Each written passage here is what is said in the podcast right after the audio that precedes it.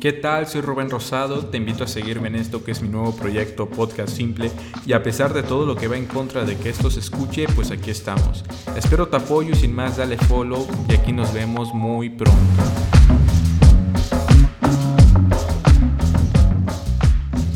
Soy seguidor de, de todo lo que hace en redes sociales y bueno, ella es Steph Carmon de Mid City muy bien, muy bien. Feliz de estar aquí contigo. Gracias por la invitación. Ya veníamos platicando un poco en el, en el, en el trayecto, ¿no? Y, este, y, la forma en la que yo conocí City Beat fue cuando me comencé a interesar más por la ciudad, ¿no? Por querer pasear en ella. Y, y justamente busqué Mid y salió Mid City Beat, ¿no? Ajá, y entonces le, le di follow y vi las fotos que subías y me gustaban demasiado. Ya entré al perfil, me gustó y trataba de recrear esas fotos en mi bicicleta, yendo en bicicleta, ¿no? Sí. Así que, ¿podrías decirnos qué es Mid City Beat para que la gente conozca un poco? Sí, claro. Fíjate que Mid City es... Eh, tengo muchas cosas que hago en Mid City. Mid City es una revista en línea y soy escritora también. Me gusta tomar fotografías. No digo que soy fotógrafa porque voy tomando fotos con mi celular y soy muy así, soy creativa, ¿no? Pero fotógrafa no soy. Pero sí, me, uh, Mid-City es una revista en línea con el objetivo de hablar de lo que está pasando en la ciudad, de eventos, de, de dónde se puede ir y, comer, de, de arte y cultura, de también gente interesante que he conocido también me gusta hacer entrevistas y, y así para que la gente sepa, porque se llama Mid City Beat, porque City Beat es el latido del corazón de la ciudad. Entonces, para que la gente sepa lo que es Mérida y realmente como yo y como mi equipo vemos Mérida, ¿no? Lo que a nosotros nos gusta de Mérida. Sí, claro. Y es, es bastante curioso porque, por ejemplo, yo he checado el sitio web de Mid City Beat y este y realmente aunque vivo aquí no me he dado la tarea de conocer todos esos lugares que, que ahí están. Y hubo, hubo una, un, un, un, este, un artículo que me gustó mucho que era sobre el Hanal Pichán en, en en, ¿cómo se llama este? En Campeche, ¿no? Ah, sí, en Pomuch. En Pomuch. Sí, genial. Donde lavan los huesos, ¿no? Yo eso no lo sabía. Ah, pues sí, súper interesante. Fíjate que este año fue el primer año que fui, porque yo conocí al gran guía turística que lo amo, es un muy buen amigo mío, que se llama Carlos Sosa. Carlos Sosa. Sí, y lo conocí cuando yo estuve en el equipo. Vino un periodista muy grande de Estados Unidos que se llama Peter Greenberg. Entonces vino aquí a Yucatán a hacer todo un, un show de Yucatán. Entonces me llamaron a mí desde la Secretaría de Turismo para ver si yo quería estar con Peter y yo, obviamente, sí voy a ir hasta con Peter, porque Peter me había entrevistado hace como tres años, porque encontrar algunos artículos que había escrito sobre Yucatán. Entonces, yo feliz, yo fui y ahí conocí a Carlos Sosa, que era guía turística de, de este grupo. Y pues me quedé loca con Carlos porque él es como una enciclopedia de, de Yucatán. y, vas caminando con él y él sabe de todo eso. Y como a mí me encanta todo eso, la historia y, y los cuentos y todo eso, me encantaba. Entonces, pues hablando con Carlos, yo lo, lo invité, tuvimos también un show en live todas las semanas sobre historia y varios temas de Yucatán. Y... Ahora tenemos un nuevo proyecto que se llama Discover Yucatán y estamos haciendo viajes con eh, viajes boutique que con 10 personas, 14 personas o grupos pequeños. Y pues ese fue el primer viaje que hicimos. Fuimos a Pomuch y por supuesto yo aprendí de ese lugar y lo que pasa con Carlos. Sí, llegaste a... Bueno, en Pomuch es muy famoso el pan. Ay, sí, no, genial. Me encanta. incluso nosotros fuimos, conocimos los dueños, hicimos todo, entramos y vimos los hornos antiguos de leña y el pan, no, para... Increíble. Sí, porque Justo, justo mi papá hace como una semana se fue de viaje a Campeche y siempre que va trae todos los panes, ¿sabes? Es que no se puede perder, de verdad. Es, es peligroso ir a Pomuch porque llegas con muchísimos panes. Es son increíbles, de verdad. Sí, que se me, me, hizo curioso esto de los huesos porque yo creo que la gente, a pesar de que vivimos aquí, no sabe eso, ¿no? Y igual los invito a revisar este, los artículos que hay en Mid City Beat. Y, y cómo, cómo es que, bueno, yo no sé si sería capaz de poder lavar los huesos de mi, de mi familia, ¿no? Sí, es, es, una tradición muy curiosa y yo creo que mucha gente impresiona mucho, que es muy fuerte para ellos. Para mí en lo particular me encantó porque es, es todo, es súper natural en ese pueblo, porque es, realmente es de Pomuch y algunos, algunas aldeas, en, ah, yo creo que en San Ignacio, Santa Cruz, Santa Cruz, no, ex Hacienda Santa Cruz también lo hace y también en algunos pueblos ahí de, de Campeche, pero es, es muy único de este lugar. Sí.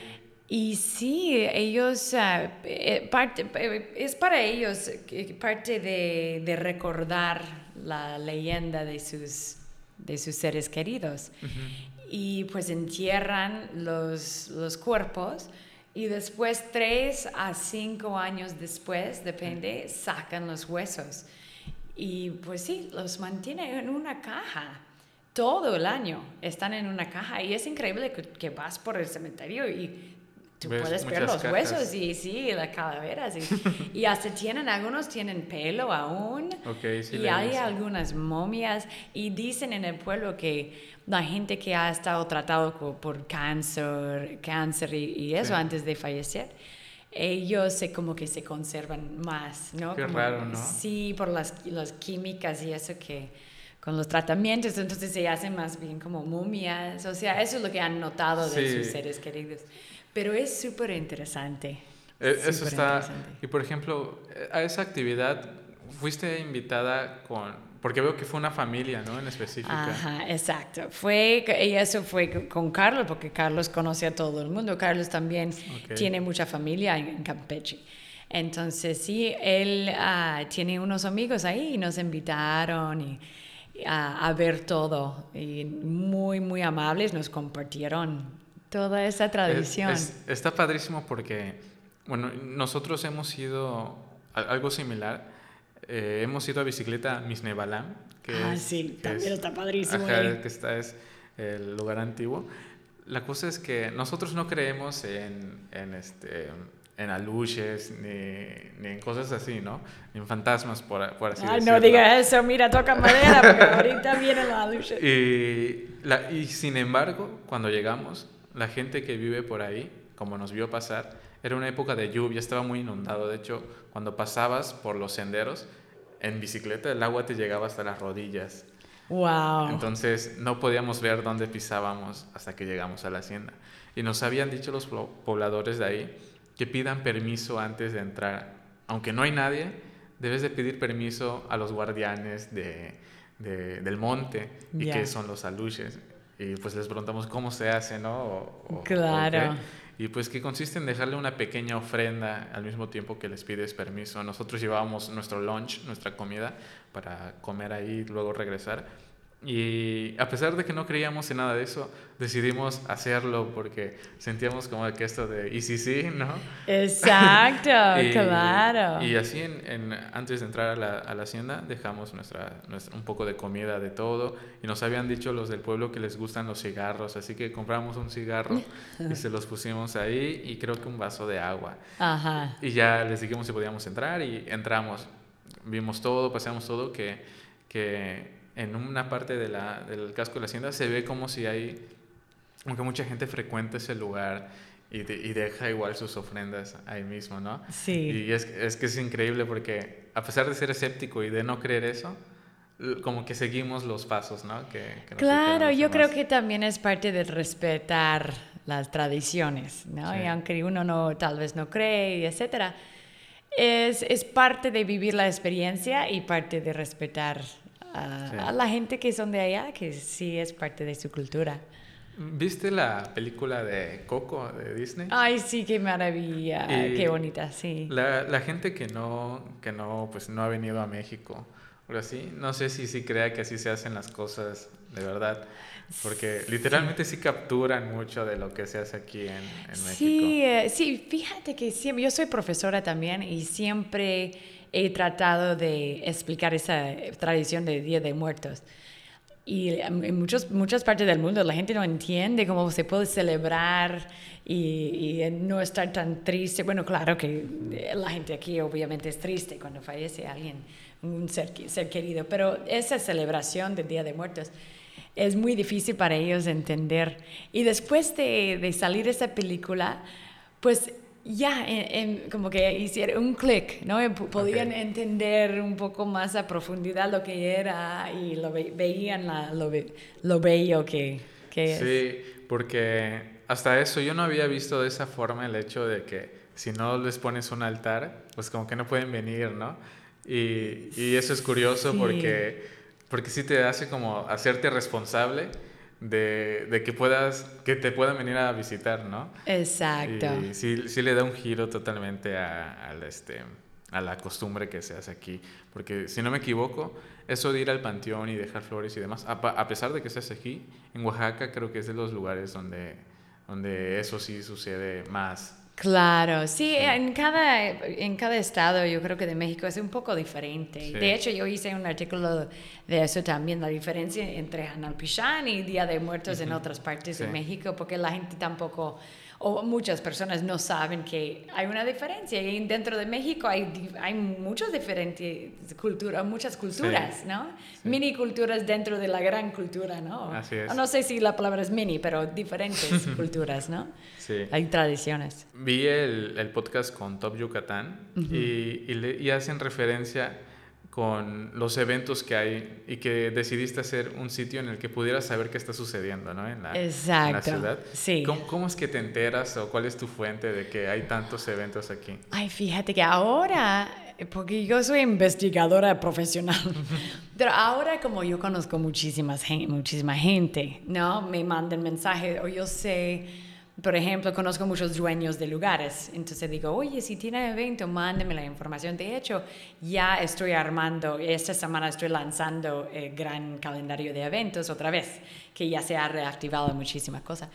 Pero yo antes, cuando empezaba con Midcity, yo iba por Facebook y, y me veía todos los eventos o todos los lugares, iba a ver todas las publicaciones. Y es difícil porque aquí la gente no está muy acostumbrada a poner noticia de eso antes. Entonces yo me pasaba mm, dan, mandando mensajes a la gente y a veces respondía, a veces no, no querían responder. Pero ahora es más fácil como cerró todo y poco a poco han estado abriendo, pues me ha dado más chance de poco a poco organizar mejor. Okay, y, abarcando. Ajá, sí. Pero sí, es una tarea muy, muy, muy grande. Sí, porque en el sitio sale lo que está sucediendo ahora, ¿no? Y lo que va a suceder en las ah, próximas semanas. Exacto. Y, todos los eventos. Sí, claro, y en el Facebook y eh, estoy y también en el sitio web voy tengo tres secciones que estoy poniendo ahora de los eventos de hoy, de esta semana y los que vienen. Sí. Entonces, sí. Sí, porque yo, yo creo que la gente de, de aquí, incluyéndome, no conocemos todas las actividades que que la ciudad nos está dando, ¿no? Sí. Y creo que en una entrevista con Renan Barrera vi que Yucatán es de los estados en los que siempre hay una actividad gratuita que hacer todos los días en la ciudad. Sí, de verdad, es increíble. Y eso es lo que más amé realmente cuando yo vine a Mérida por primera vez. Yo, yo me decía, ¿qué cantidad de eventos hay gratis para toda la familia, bonitos, muy bonitos? Y es increíble porque normalmente eh, en otras ciudades, vaya de Estados Unidos, así, eso no, no hay. No hay. Y si hay, hay un costo. ¿no? Entonces, eso agradece mucho realmente a la, a la ciudad por, por, brindar tanto, tanta cultura, promover tanto la cultura. Sí. Y eso de, por ejemplo, yo he notado que cuando salgo con amigos eh, o a algún lugar o a comer, como que no se atreven a probar algo nuevo de los sitios que hay aquí.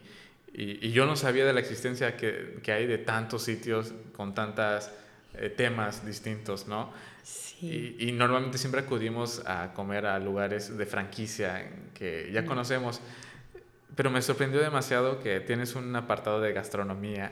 Sí. Y, y vi todos estos restaurantes y dije, jamás he visitado ninguno de esos. Sí, fíjate que en, en la parte de gastronomía yo creo que es lo más que me siguen muchos yucatecos.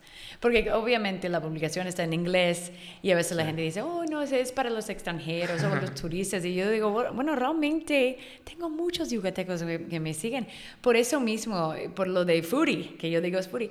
Porque es normal cuando uno está trabajando y está en su vida y tiene su familia, tiene sus amigos, pues tiende a ir a los mismos lugares. Dicen, Sí. bueno, vamos a salir esta noche y pues no quieren probar algo nuevo porque no saben si les gusta. Saben que les gusta ese restaurante, entonces Claro. van. Pero tal vez quieren y pues no se atreven.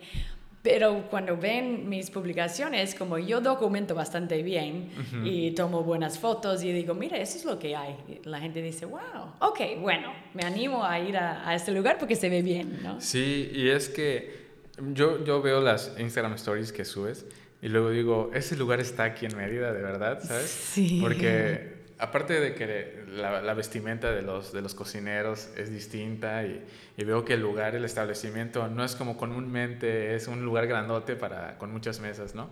Y veo que es como que más privado, digo, ¿dónde estará eso, no? Y, y ya que entré al sitio, pues ya me quedó más claro que ahí lo plasmas, ¿no? Que todos los lugares que visitas. Sí, Por ejemplo, lo que hablábamos ahorita que querías visitar Chivitaltum. sí. Y, y como esto lo he platicado muchas veces con mi papá, que nosotros los yucatecos que tenemos las cosas aquí cerca, la Chichen Itza, las ruinas de aquí, muchísimos cenotes, eh, corchito, hay veces que como que despreciamos estas cosas que están aquí. Y yo he visto que amigos no pagan para irse al corchito, pero sí pagan para irse de viaje a otro país, ¿no? Sí. y visitar todo lo que hay acá. Y, y lo de aquí, no sé si porque está aquí lo, lo, depre- lo, lo degradan o, o no le dan el valor, ¿no? Sí. Como que se acostumbran a que las cosas siempre están aquí. Exacto. Sí, ah, yo creo que eso pasa en todas partes del mundo, ¿no? Porque lo, lo nuevo o lo no reconocido es lo, lo que atrae a la gente, ¿no? Sí. Pero yo creo que también es muy importante tratar de ver el mundo en donde uno vive con nuevos, nuevos, nuevas gafas, ¿no? Siempre. Yo creo que eso es parte del truco de, de disfrutar la vida en, en sí, ¿no?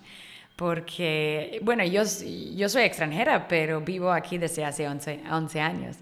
Entonces ya mi hogar es Yucatán. Entonces ya las cosas, aunque yo voy descubriendo cosas siempre todos los días, pero no es así súper, súper nuevo porque he ido a muchas ruinas y o muchos templos maya y, y muchos cenotes igual. Pero sí trato de conscientemente apreciar cada, cada experiencia que uno tiene, que vas a, vas a aprender algo nuevo si, Sí. si te dejas aprender algo nuevo.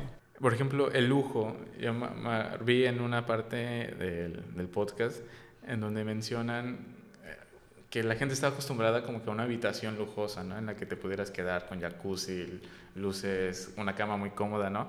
Pero me gustó mucho lo que di- dijeron ahí, que era el lujo no está en la habitación, sino en todo lo que puedes hacer fuera de ella, ¿no? Todas las actividades que- Sí. que, que, que pudieras llegar a hacer. Y, y- y justo eso concuerda con, con, con el lugar. Por ejemplo, los hoteles que están cerca de la... Pues de Paseo de Montejo.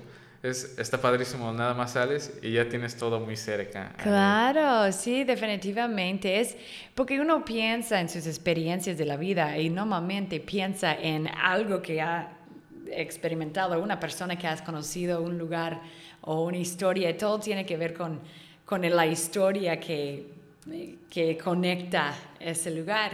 Entonces, sí, tal vez el, eh, la habitación, bueno, puede ser que está súper padre, entonces sí, eso es parte de la experiencia.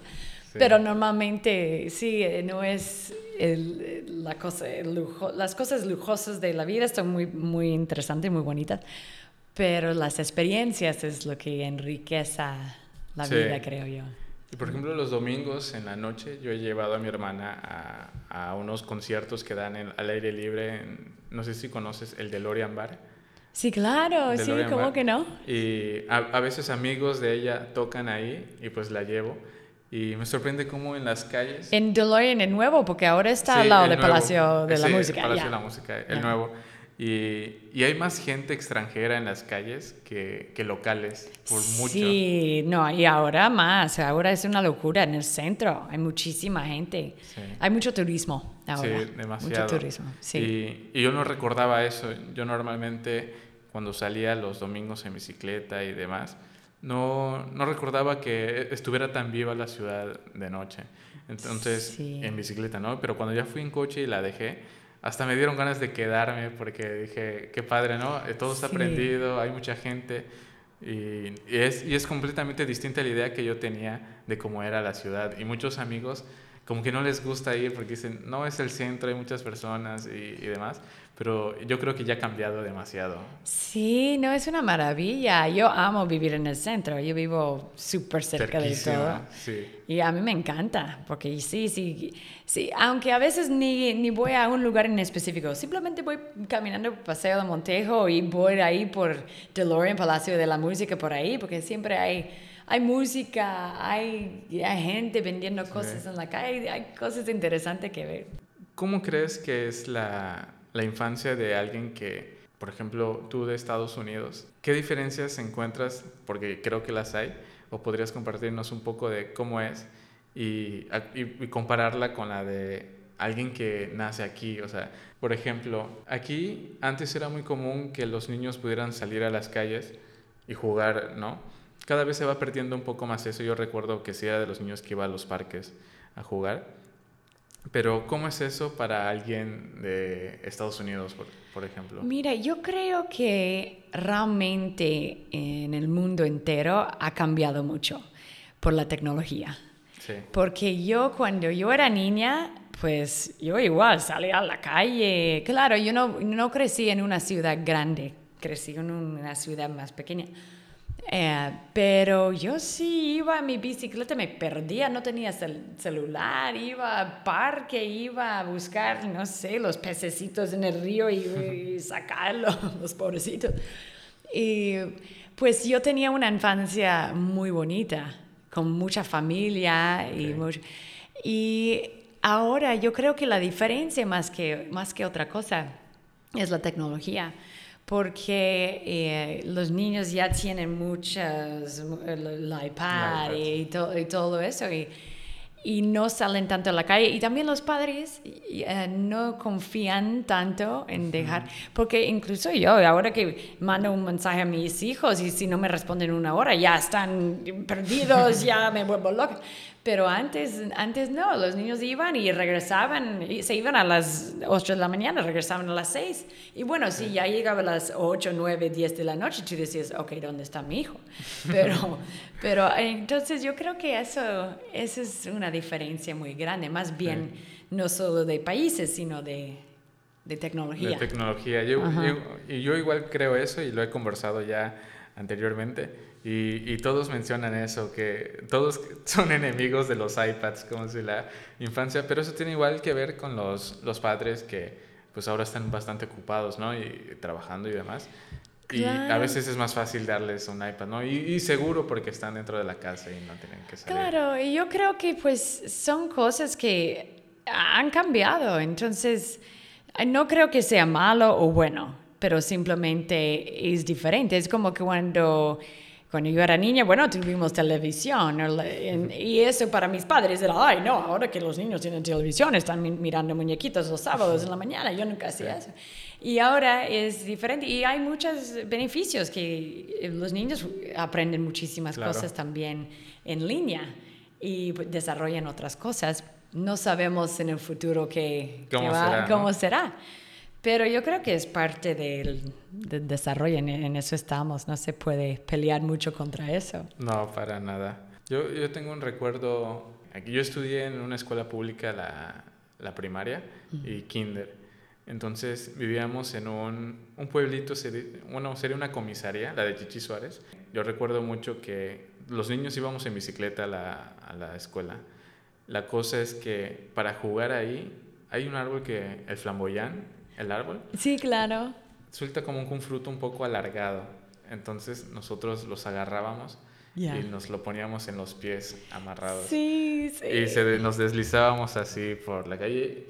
Y ahora mismo no veo ya a nadie hacer eso, ¿no? Como que es totalmente distinto el ambiente, la tecnología. Sí, es que es, esas cosas sí, te digo, sí, es, era muy, muy bonito. los niños disfrutaban mucho, mucho. Como, que convivían más. Por ejemplo, yo ahorita aquí no conozco a ningún vecino mío.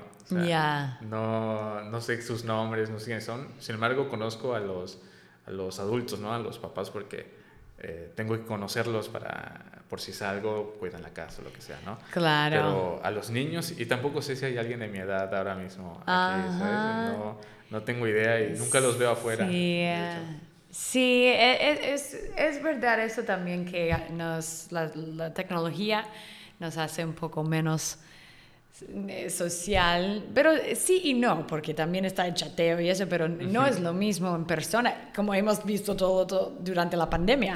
La gente ya obligado a estar en casa, estaban ahora diciendo, necesito ver personas, pero antes estaban en el chateo siempre, ¿no? Querían estar en el chateo. Pero sí, yo, yo he pasado mucho tiempo en Cuba. Y, y, en Cuba es imposible la tecnología porque casi no hay internet. Hay, pero no, es, es un tema. Okay. Entonces, pues obligado tienes que hablar con la gente, tienes que, si quieres algo, pues tienes que salir a, la calle, ir a la vecina y, buscar. Y si, quieren, si los niños quieren jugar, tienes que ir a tocar puerta y decir, oye, está fulano de tal, pues vamos al parque. Sí. Y esa parte sí es, es bonito ver también. Sí, y ahorita que mencionaste lo de Cuba, tengo un amigo que es cubano y lo conocí en preparatoria.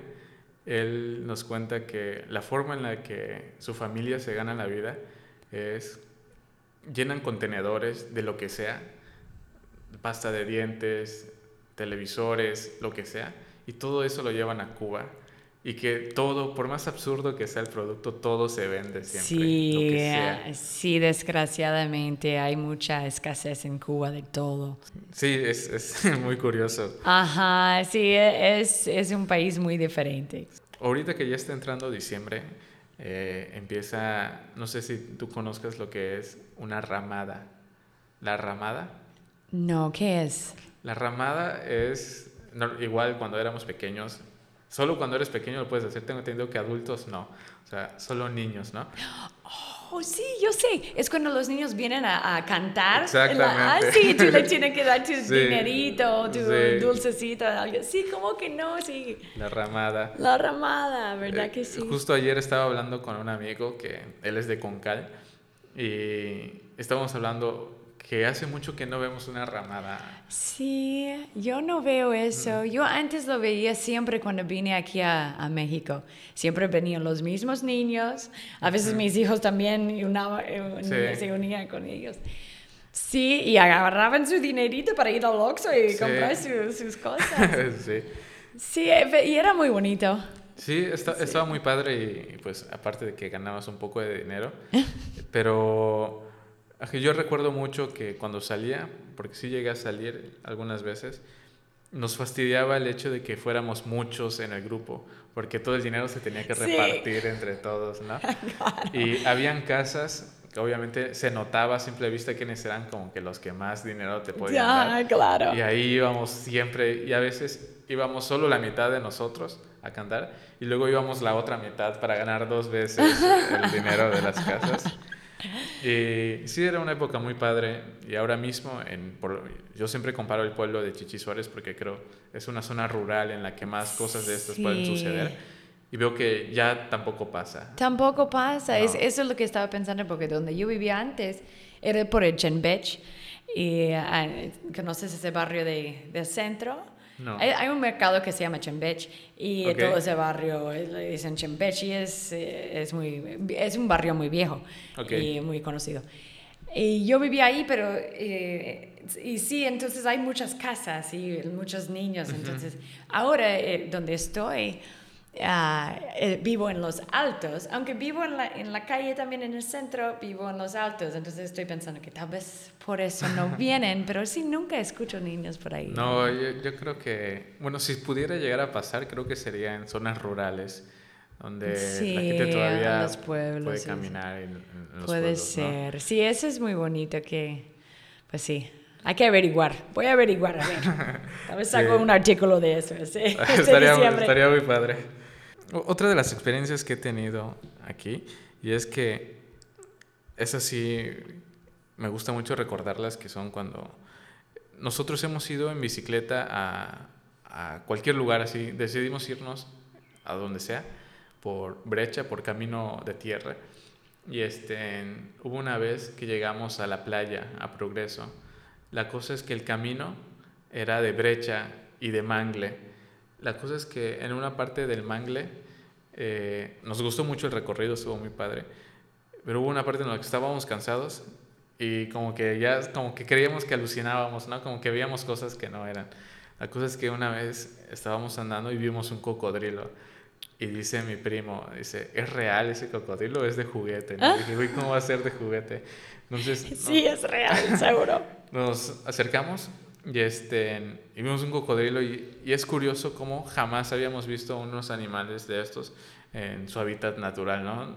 Nunca, Ajá. jamás, ni lo, ni, ni lo imaginábamos. La cosa es que ya nada más lo vimos, pasamos.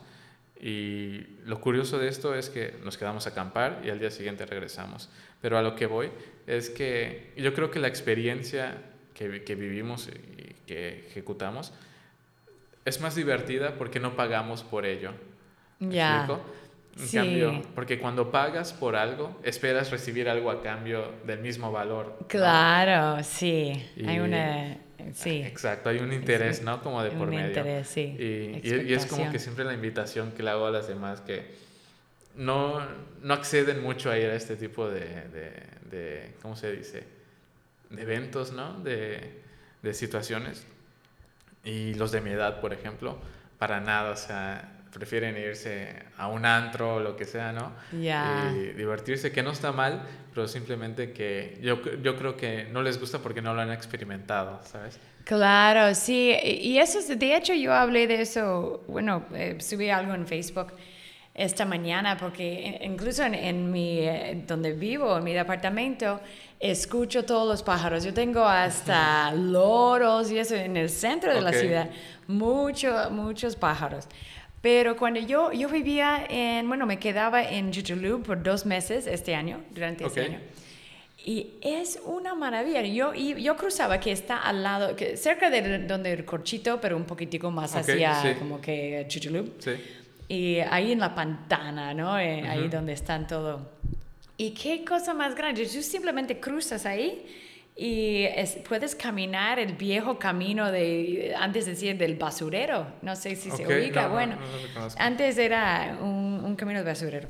Pero ahí yo veía flamingos, veía cocodrilo, ve- Ok. vivo- vi hasta venado, vi un serpiente. O sea, tú vas caminando y toda la naturaleza estás alrededor de todo, todo, todo. Y es increíble. Y todos los pájaros impresionantes. Y hay demasiados pájaros. acá. Demasiados. ¿Qué más vi? Un, oh, yo vi, ah, ¿sabes lo que vi?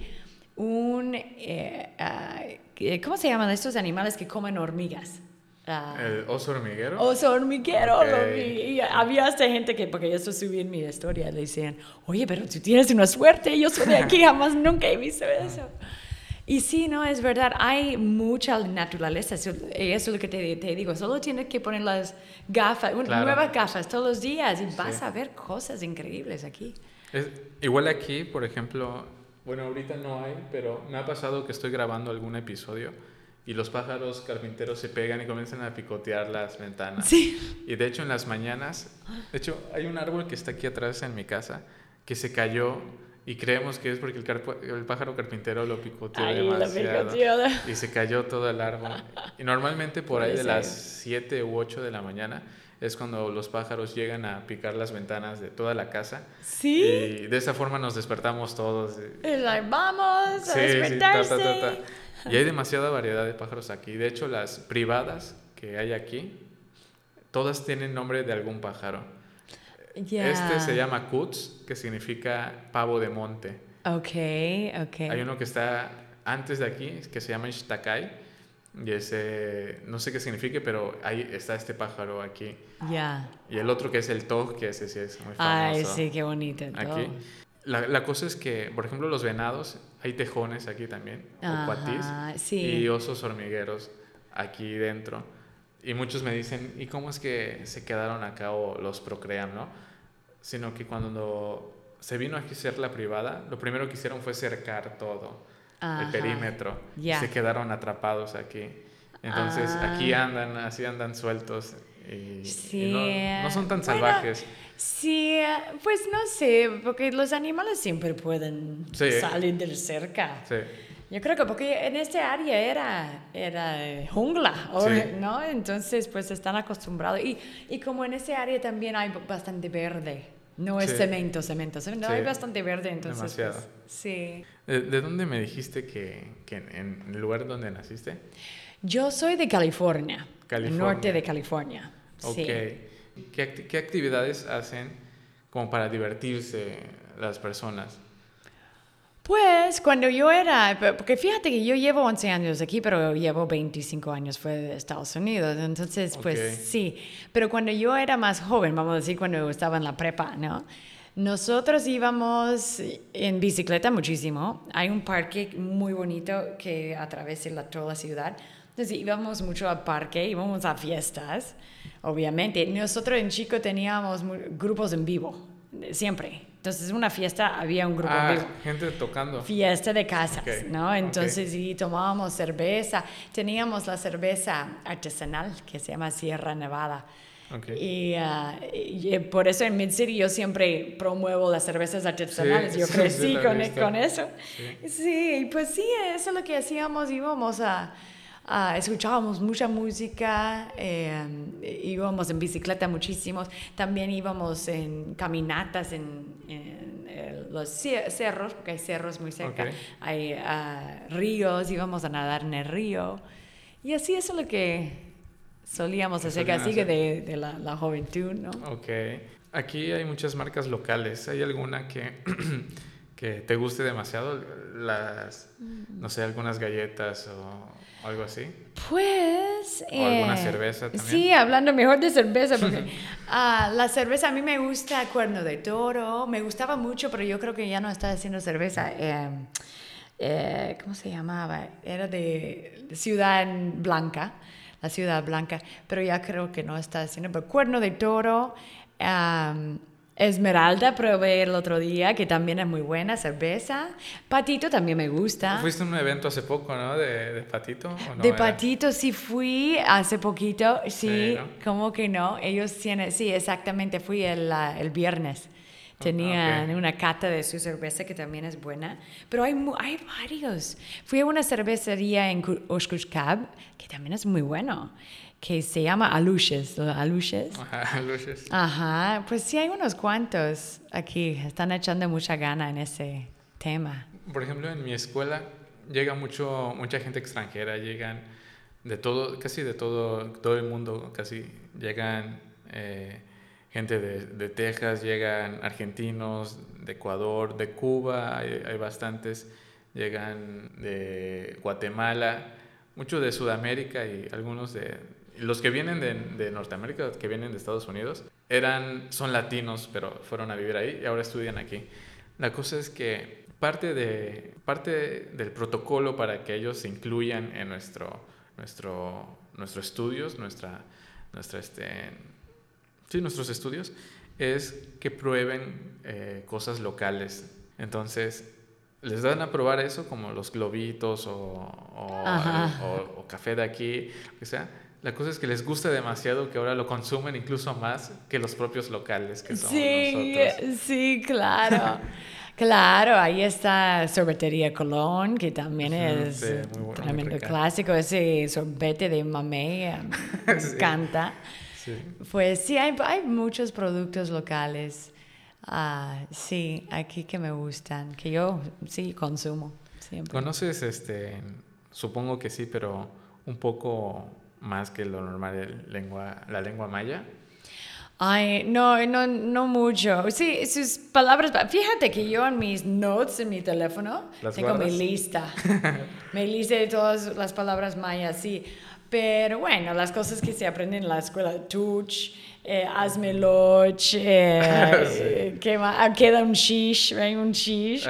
Eso es muy bueno para cuando uno está en un restaurante y hay un plato y tú sabes que el mesero quiere llevar ese plato y hay un momento incómodo ahí, pero si tú dices, ay, no, no, pero queda un, queda un shish, entonces se ríen, ah, ok, ya. Sí, hay, hay muchas palabras de lenguaje maya que utilizamos normalmente y ni sabemos que son del idioma maya, ¿no? Sí, sí, no, eso pasa muchísimo aquí. Ajá, eso sí es muy curioso también. Cuando yo llegué aquí a Yucatán era difícil entender, no es difícil entender porque hablo español, pero eh, sí porque de pronto decían esas palabras que yo desconocía por completo. Decía, ¿esto qué es? Hay, hay muchos modismos. Sí, hay demasiados. sí, como que descomponen mucho el idioma, ¿no? O sea, no sé, de pronto una palabra tiene demasiados significados. Sí, sí, sí, sí, sí, sí. ¿Recuerdas o, o, cómo, es, cómo es que, porque te he escuchado hablar y hablas muy bien el español, ¿cómo, cómo, cómo fue tu proceso para aprenderlo? Mira, yo empecé a tomar clases de español en la escuela, en la preparatoria. Y yo siempre me encantaba el español. Yo había, hay muchos mexicanos en California. Entonces yo siempre quería hablar con ellos, ¿no? Entonces fue como mi sueño. Y pues iba a México eh, de visita y eso. Después yo fui, cuando tenía yo 20 años, fui a, una, un viaje por Centro y Suramérica y, y México también, y el Caribe un poco. Fuimos a Cuba también. Y fueron cinco meses de mochileras. Fui con una amiga mía, mochileras, ah, ¿no? Y ahí fui a una escuela de, de español en Guatemala.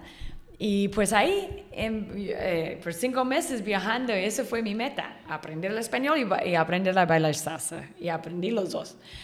Entonces, pues sí, después, em, sí, con muchos de mis amigos y, y también soy licenciada en lengua española.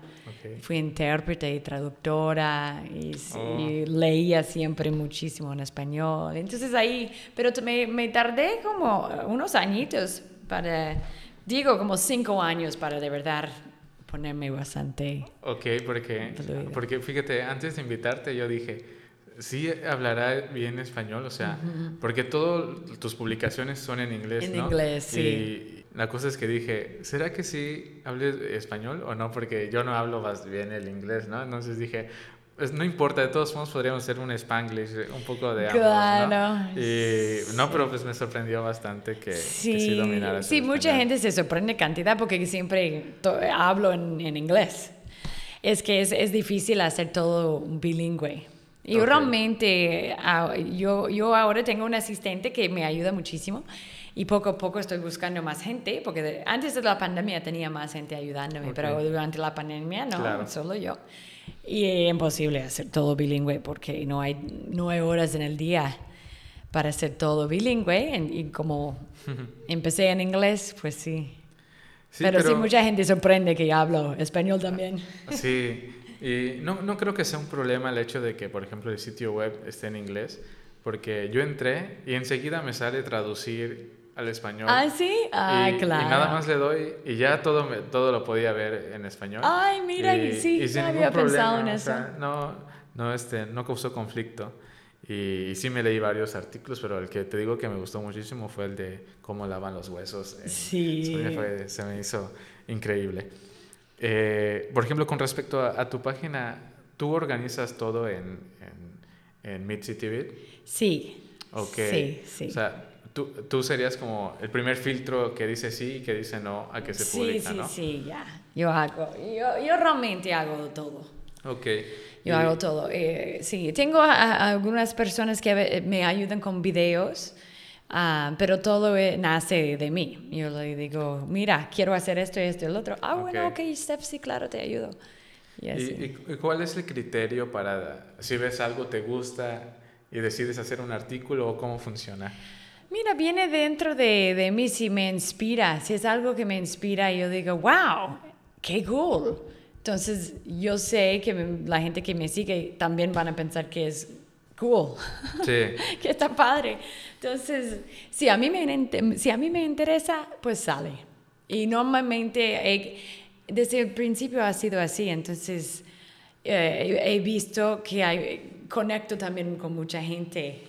Sí, y- yo, yo me he dado cuenta en las... Yo uso mucho Instagram, creo que es mi red social favorita, y me he dado cuenta mucho que las fotos de los lugares en los que estás y, y tomas foto, eh, de pronto yo entro a los comentarios y veo que mucha gente como que se pregunta entre ella misma, oye, ¿dónde está? Y se contestan a ellos sí, mismos, ¿no? eso está padre. Y sí. de hecho en la foto que te mostré, eh, yo, yo comenté dónde queda ese lugar y otra persona me respondió Ajá. diciéndome, está en tal lugar cerca de aquí, búscalo como, no, como tal en Google Maps, ¿no? Y ya lo busqué y llegué hasta ese lugar, pero creo que como que es una comunidad muy, muy, muy sana, no como que muy nutritiva, creo yo. Sí, así es, así es. Y pues como yo, realmente todo lo que sale es positivo. Eso es también a- a- algo de Mid-City. Si a mí no me gusta, simplemente no va a salir, ¿no? Entonces, también eso brinda que la- es algo positivo. Entonces, la gente eh, sí es, es bienvenido comentarios. Bueno, negativos no. bueno, puede ser negativo, pero, pero bien. Pero así negativos que pesados lo, lo elimino. Ay, no, Sí. no, no, yo soy la que elimino esto aquí. Pero, sí- pero sí, es muy bonito. Sí, la- esto es lo que la gente responde cantidad. Sí. Me da mucho gusto. ¿Y, y si te han escrito de, de repente comentarios negativos? Eh, realmente muy poco, muy poco. Sí, de vez en cuando, sí, de vez en cuando. Eh, pero realmente no, no he tenido que eliminar tantos. He tenido que bloquear a algunas personas en los tres años. Vamos a decir tres o cuatro, muy Claro, pocos, que ha- se han puesto groseros. Pero aparte de eso, no, no, ha sido bastante bien. Ok. Y no, eh, realmente no, no me molesta tanto. Yo simplemente elimino y ya estuvo. O sea, no me queda, Sí, me quedo pensando en Sí, eso. y es que es muy, bueno, no sé si la gente lo, lo pudiera dimensionar, pero por ejemplo, incluso con el podcast y las publicaciones que luego haces y hago, de repente sí, puesto que eres como una figura pública, estás, estás libre de que la gente pueda opinar acerca, ¿no? Sí. De, de, de ti, de Esa es nosotros. parte de, sí. Y, y- y yo igual a veces lo leo y digo, ¿en serio piensan eso, no? O sea, en realidad. Y como que sí al principio sientes como que chim, ¿no? Pero luego ya como que dices, pues son personas que tienen un mal día, ¿no? Y, y ya simplemente lo expresan. Exacto, sí, ese, ese es parte de... ¿Has usado el nuevo sistema de transporte va y ven, va y ven de aquí de Mérida? No, no he usado, porque fíjate que como yo ando mucho en bicicleta, ese es mi transporte, o en Uber, ¿no? Ok. O Didi, right? Entonces, eh, no, antes me movía más en, ah, en transporte público, siempre, en el combi, pero después de que, antes, de- bueno, de eso, realmente cuando llegó Uber era mucho más fácil Sí. y rápido. Entonces sí, pero no, no, no he tenido la experiencia. Ok. ¿Cuál ha sido lo más lejos que has llegado en bicicleta? Am, pues a veces agarro mi bicicleta, yo en el centro voy hasta, hasta el norte, casi llegando a veces a Temozón y regreso. Si, estoy, si quiero, a veces en un domingo quiero hacer solo ejercicio, ahí voy. Voy, voy por una hora, hora y media para hacer mi ejercicio Sí. y entonces voy por todos lados. Ok. Pero sí, pero sí uso mi bicicleta. A veces tengo cita en Altabrisa y yo voy de centro a Altabrisa y regreso. Tremendo ejercicio también. Es Ok. bueno. Entonces, ¿sí, sí crees que te ayuda un poco la, la ¿cómo se llama? La ciclovía. ¿Sí la es? Sí, sí y eh, sí. Ah, vaya, pero como yo voy por todas partes en bicicleta, no hay ciclovía en todas Sí, partes. eso es Entonces, sí ayuda en Paseo de Montejo. Aunque hay muchísimos semáforos que uno a veces se confunde y dice, ¿esto qué cosa es? Tú, eh, avanzas aquí, después hay un rojo y este. Los semáforos, eh, hay un poco de Sí. locura con eso. Pero eh, sí me gusta eh, por Paseo de Montejo. Y a ver qué más. Pero aparte de eso, realmente uso otras calles, voy por Campestre, voy por, por Sí, eh, Campestre. Colonia, ajá. O Colonia México, que tiene las calles Sí. muy anchas y es Sí. menos peligroso, ¿no? ¿Tuviste presente o recuerdas creo que hasta ahorita había como que un conflicto, ¿no? Tenían las personas con la ciclovía, que algunos sí la querían, otras personas no. Y yo realmente veía las publicaciones y yo creo que la gente que que dice que no sirve o algo, creo que realmente es porque no lo ha utilizado, ¿sabes? Yo creo que eso, eso, es lo que pasa, sí. La gente en la bicicleta pues está así como, ay, gracias a Dios, porque, porque también yo creo que... Eh, ayuda, porque antes el, el, el, chofer aquí en Mérida no estaba acostumbrado a bicicletas, es como que las bicicletas como que se molestaban con ellos y no le respetaban nada. Y ahora yo creo que con la, que en la eh, ciclovía, ciclovía uh, ya como que la gente que maneja da el lugar a, la persona en la bicicleta. Entiende que es parte del de, tránsito, ¿no? Entonces yo creo que es es, eh, ha sido muy bueno por eso también. Bueno, nosotros en nuestro grupo de ciclistas tenemos como condición, no importa, antes de que te compres tu bicicleta, primero debes de comprarte un casco para que no te llegue cualquier, cualquier problema, ¿no? Y nosotros nos hemos caído ya en, en la ciudad, ¿no? Y, es normal, pero sí, el casco yo creo que para todos los que nos escuchen. No, definitivamente, sí, yo sí siempre uso casco, es, eh, sí, no, hay que, hay que hacerlo, porque sí, sí, me he caído también. Y, y bueno, ya estamos con coches y estamos en, en, la calle, definitivamente, porque es, es peligroso. Vi en la entrevista que te hicieron que el relleno negro era como lo que menos te gustaba o, ah, de repente la textura, ¿no? La textura, sí. Y sí, a veces lo como, fíjate que a veces sí lo, lo como, digo, ah, voy a probar el relleno negro. Pero sí es algo más extraño eh, sí, es el más extraño que de la comida aquí. Para mí, el sabor es, es, más extraño. Es que es, es, cierto, o sea, sí, de repente sí tiene como una textura como de tierra, eso, eso, sí, es verdad. Es una, ajá. Pero no entiendo por qué la gente se ofende, porque es real, o sea, simplemente que ya están acostumbrados, ¿no? A, a comer. Claro. Así. Sí, es que son, son gustos diferentes. Pues, y no digo que está malo, porque no está mal. A veces, te digo, a veces sí tengo ganas de comerlo. Pero normalmente no escojo. Claro. No lo escojo, pero sí es curioso. Y a veces pone, lo pone muy, muy picante. Yo me comí uno también, estaba muy picante. Aunque ahora sí me, gusta más el ¿Sí picante. te gusta el picante? Ahora sí, más que antes. Ahora últimamente estoy comiendo bastante picante. Habanero ya. Yo, yo siento que incluso cuando como cualquier cosa y no pique, como que ni, les, ni está tan rico, digo.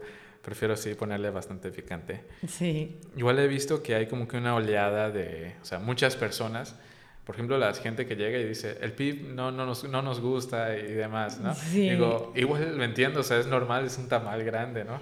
Pero hay mucha gente que sí, como que dice, no, el tamal, el, el PIB es muy bueno, no sé por qué no te gusta, probaste uno malo, ¿no? Como que defendemos demasiado la, la, la cultura que pues no, como no nos damos cuenta de que hay más gustos aparte de, de los nuestros. ¿no? Claro, y, yo creo que es en la forma que la gente se expresa, ¿no? Se dicen, ay, eso es una grosería, que no sé, entonces obviamente eso ofende. Pero bueno, hay gente que tiene su gusto. Yo trabajo, yo trabajaba mucho con rusos antes, yo enseño, enseño idioma, entonces yo trabajaba con rusos, eran mis alumnos. Y ellos tienen unas cosas tan raras también, y, pero les encanta, ¿no? Y tienen unas una, eh, eh, tienen, comen gelatina de pescado, pero es como, vamos a decir, como un lasaña, ¿no? Una, ensalada, pero de gelatina y después pescado, de, después gelatina, después, no sé.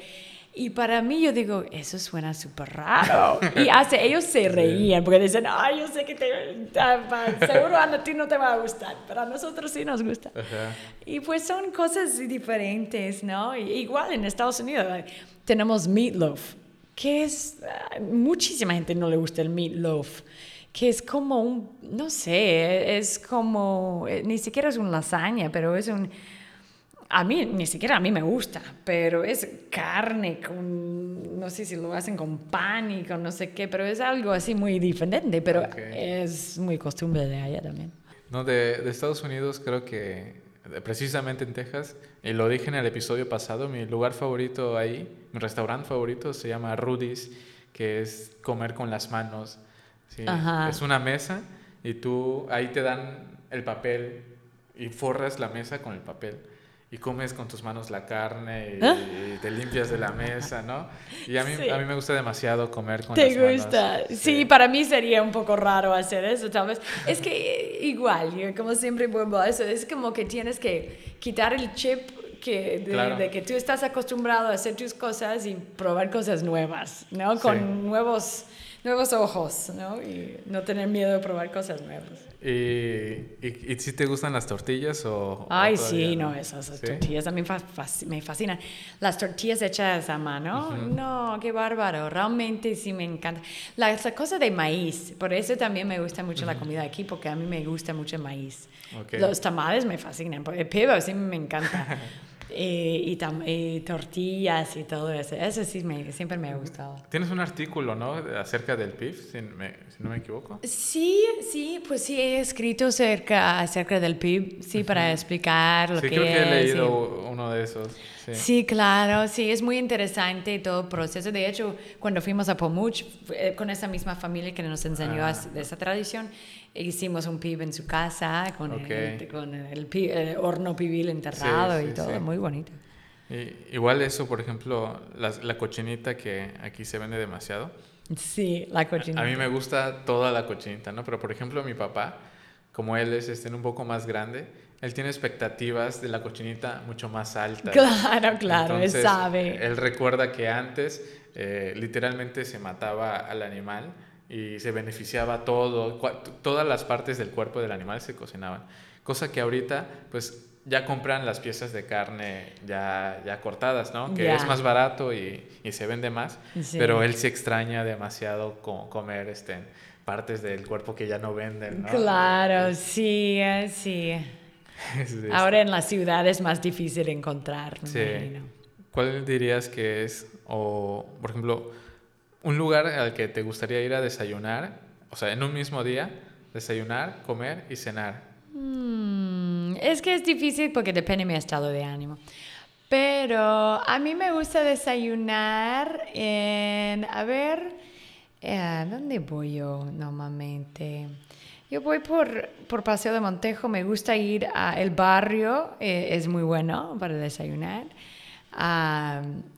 En el almuerzo, si voy. Yo sé que a mí me gusta mucho ir a Korean Grill. A mí me gustan las sopas. Ok, voy las a Korean sopas. Grill. De noche ah, me gusta ir a. Me gusta últimamente ir a Agua de Mar, que es un lugar fino. Agua de Mar. eh, también Cook, sí, es, es, muy, es muy fino también, pero también está riquísimo. Ah, Ayer fui a Flamantes a comer una hamburguesa que son buenísimas. Llevé a un amigo a Flamantes. Pues, pero es, es, es que depende de mi estado de ánimo. A veces que tengo ganas de ensalada, a veces tengo ganas de hamburguesa. depende. ¿Y te gusta cocinar o prefieres salir? Pues fíjate, y tengo que estar en el mood, eh, ¿no? Igual, en el estado de ánimo. Claro. Yo sí cocino todos los días, pero cuando yo cocino es algo de lo más sencillo. Yo hiervo o eh, pongo en el sartén algunas verduras y tal vez un salmón o un pollito y ya estuvo. Ya. Ok. Avena en la mañana, yo soy de, de costumbres. Cuando estoy cocinando para mí, avena con mis frutos rojos y verduras y ya. Como muy sano en la, en la casa. Porque Ok. como afuera, mucho. Ok, ok. Eh, pues ya creo que podríamos terminar. No sé si quieres agregar algo, algo más. Pues no sé, pues gracias por la invitación, fue muy divertida la al plática. contrario. Siempre me gusta ir conociendo gente nueva y aprendiendo más de, de Yucatán, porque hay- yo conozco ya mu- varias cosas, muchas cosas, pero no, tengo un mundo por conocer aquí también, que, que Sí. es, es, eh, eso es lo que me mantiene inspirada y creativa. Claro. No, yo estoy más que encantado de que pudieras haber venido. Siempre, siempre es como que, como que un riesgo invitar a alguien y no saber si va a venir, si no quiere venir, ¿sabes? Claro. Pero sí, y, y aparte que no nos conocíamos, ¿no? Entonces siempre es padre conocer más gente y, y a ver nuestros puntos de vista. Así que, pues creo que podamos dar por terminado el episodio. La verdad me divertí demasiado y hablamos de demasiados temas de aquí de Yucatán. Así y es. los invito a, a buscar el Mid City Beat. La verdad, yo me llevo una sorpresa checando el sitio. Hay demasiadas cosas que, siendo yo yucateco, no conozco y, y eso está asombroso. Qué gusto, sí, me da muchísimo gusto. Y me da muchísimo gusto, fíjate, que los yucatecos comentan también, ¿no? O que dicen a veces, comentan en las fotos, oye, me acuerdo que mi mi abuelo vivía al lado de esa casa que tomaste, Ok. o, o me acuerdo de eso, eso que, que ellos se acuerdan de cosas o vienen a la mente Claro. cosas, eso para mí es, es muy bonito. Claro. Bueno, pues esto sería todo por el episodio del día de hoy. Espero les haya gustado y nos vemos eh, la próxima semana. Muchas gracias. ¿Qué tal? Soy Rubén Rosado, te invito a seguirme en esto que es mi nuevo proyecto Podcast Simple y a pesar de todo lo que va en contra de que esto se escuche, pues aquí estamos. Espero tu apoyo y sin más dale follow y aquí nos vemos muy pronto.